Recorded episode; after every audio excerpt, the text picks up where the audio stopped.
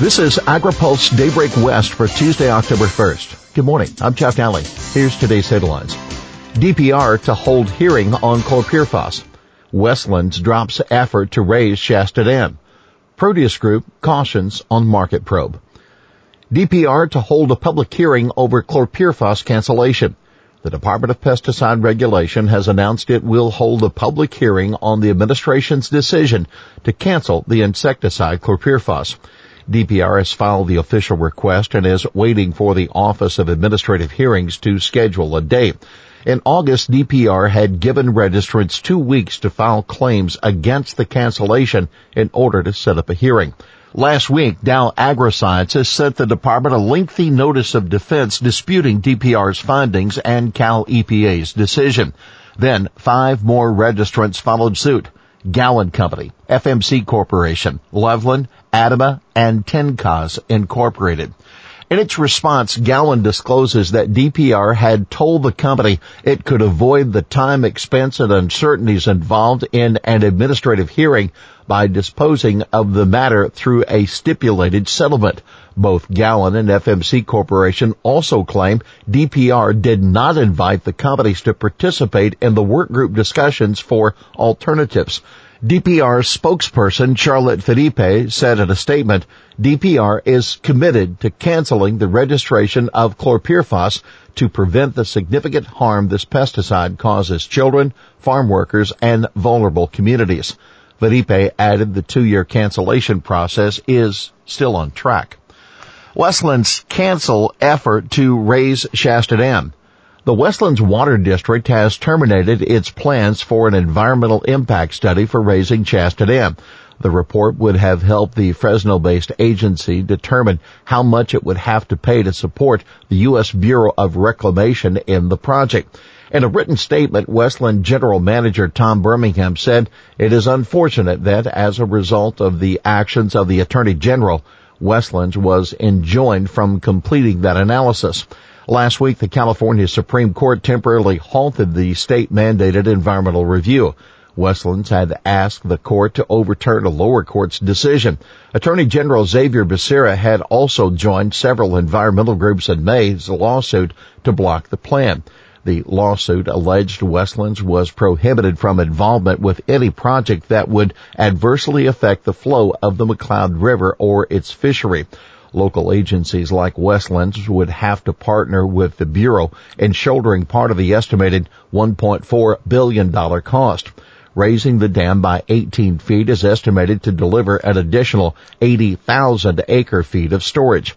Senator Dianne Feinstein of California, a friend of Newsom, uh, the Newsom administration, worked with House Republican leader Kevin McCarthy of Bakersfield to author a bill in 2016 that provided $20 million to the Shasta Dam project last year.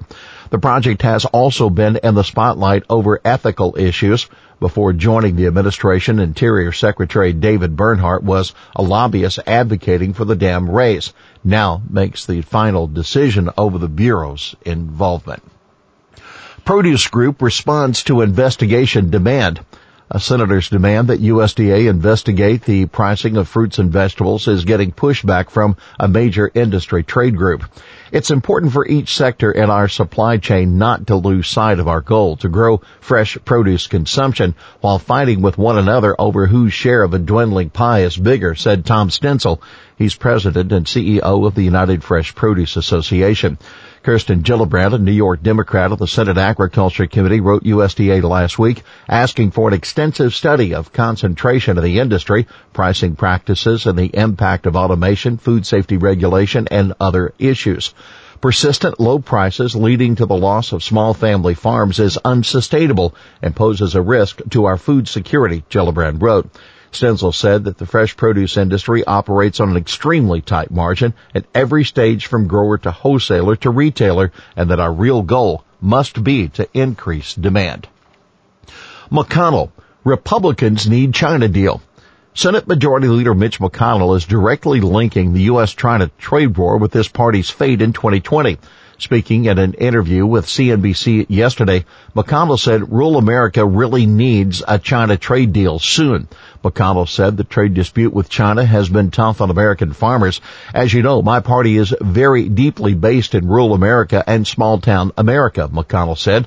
So I hope the president can get a good outcome here. And why it matters?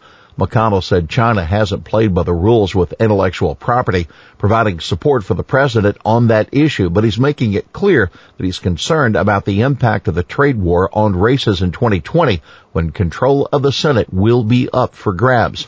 And by the way, a grain market trader tells AgriPulse he's skeptical about seeing news reports that China is planning to buy up to 2 million metric tons of soybeans ahead of next week's negotiating round it's going to be a lot of hype and everything's going to be great. And then all of a sudden it's going to be, we're just not there yet. Allendale President Steve Georgy told AgriPulse, when you look at what China's doing, I think they're digging their heels in until we get this 2020 election, Georgy said. Under pressure, USDA restarts organic rule. Facing a likely congressional mandate, AMS is reopening the comment period for 60 days for its four-year-old proposal to allow dairy producers to transition animals into organic production once. The organic industry has been pushing for clarification for years. Inconsistent enforcement of the origin of livestock rule has led some producers to seek out certifying agents who let them transition conventional cattle in organic dairy herds to save on feed costs.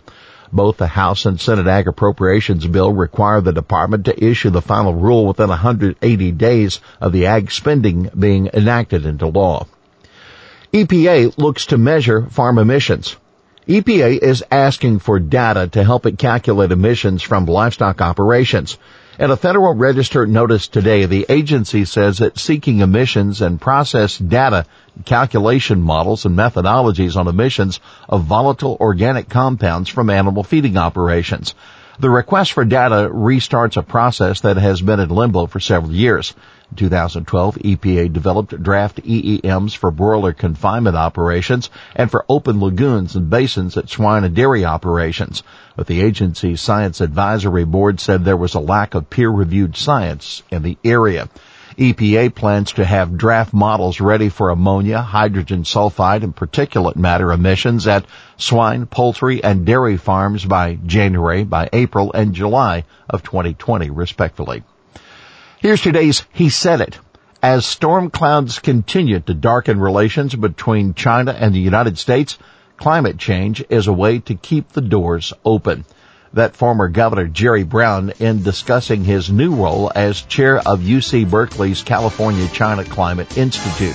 Among several research areas, the Institute will study sustainable land use and climate smart agriculture. Well, that's Daybreak West for this Tuesday, October 1st, brought to you by FMC. For the latest news out of Washington, D.C., visit agripulse.com. For AgriPulse Daybreak West, I'm Jeff Nalley.